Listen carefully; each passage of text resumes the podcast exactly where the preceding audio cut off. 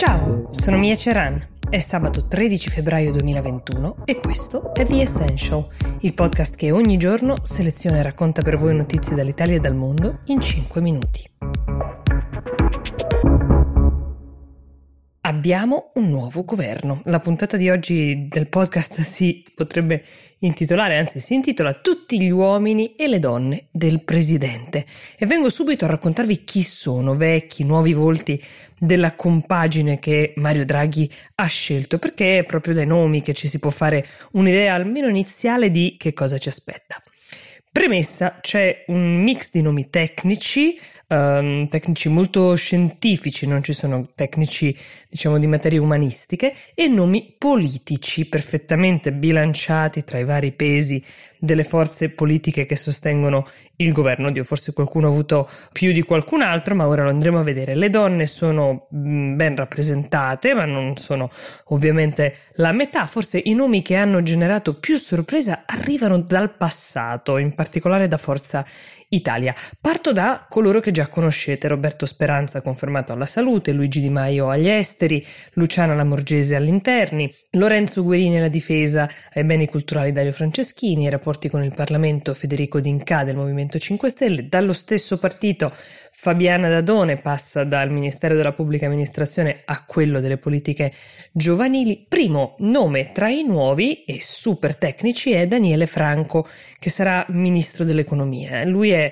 uh, era direttore generale di Banca Italia, già ragioniere di Stato. Si dice che quest'uomo meriterebbe un Oscar ai conti pubblici e noi cittadini non possiamo che sperare di poterci alzare ad applaudirlo. Vittorio Colao invece va al Ministero dell'Innovazione. Ecco, Colao è un super manager eh, di una carriera brillante, ha passato la maggior parte dei suoi anni lavorativi a guidare Vodafone con profitto ed era già stato coinvolto, se vi ricordate, dal governo precedente alla guida di una task force durante la cosiddetta fase 2. Altro nome che si era sentito spesso anche in anni passati e finalmente arriva una prova politica per lei è quello di Marta Cartabia.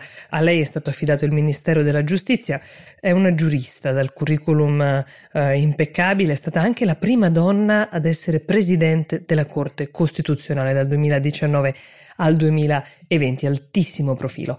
Allo sviluppo andrà Giancarlo Giorgetti. Ecco, Giancarlo Giorgetti è un uomo della Lega, ma anche un uomo di Draghi. Dicono in molti che sia stato lui la figura che ha portato un partito con note istanze anti-europeiste a scegliere di sostenere questo nuovo governo. Lui che in qualche modo porta in sé, in uno strano ibrido, qualcosa di Draghi e qualcosa di Salvini. Ah, poi c'è il famoso Ministero della Transizione Ecologica, quello tanto voluto dai 5 Stelle, che ha inglobato anche il Ministero dell'Ambiente. È stato assegnato ad un fisico, Roberto Cingolani. Poi c'è il Ministero della Disabilità, andato ad Erika Stefani, ad un altro leghista, Massimo Garavaglia, va un dicastero piuttosto delicato in questo momento, quello del turismo. Poi c'è una persona che è stata già ministro nel governo Monti e che ora torna ad esserlo in un altro ministero è Enrico Giovannini che questa volta va ai trasporti. Poi Maria Cristina Messa, medico, ex rettore universitario, lei va alla ricerca. Elena Bonetti alle pari opportunità, Elena Bonetti è l'unico ministro di Italia Viva. Patrizio Bianchi all'istruzione è un economista, era già nella task force della Azzolina. Patuanelli um, alle politiche agricole, al lavoro Andrea Orlando del PD.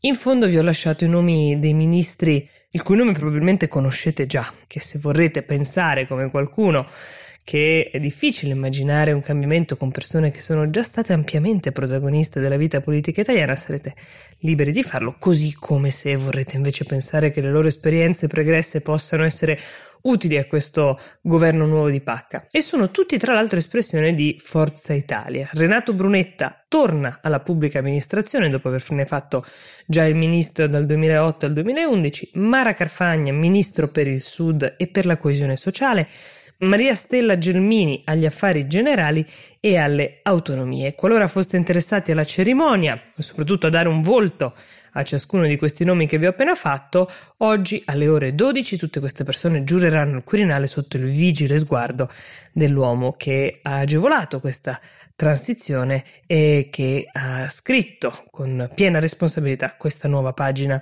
di storia italiana, cioè il capo di Stato Sergio Mattarella.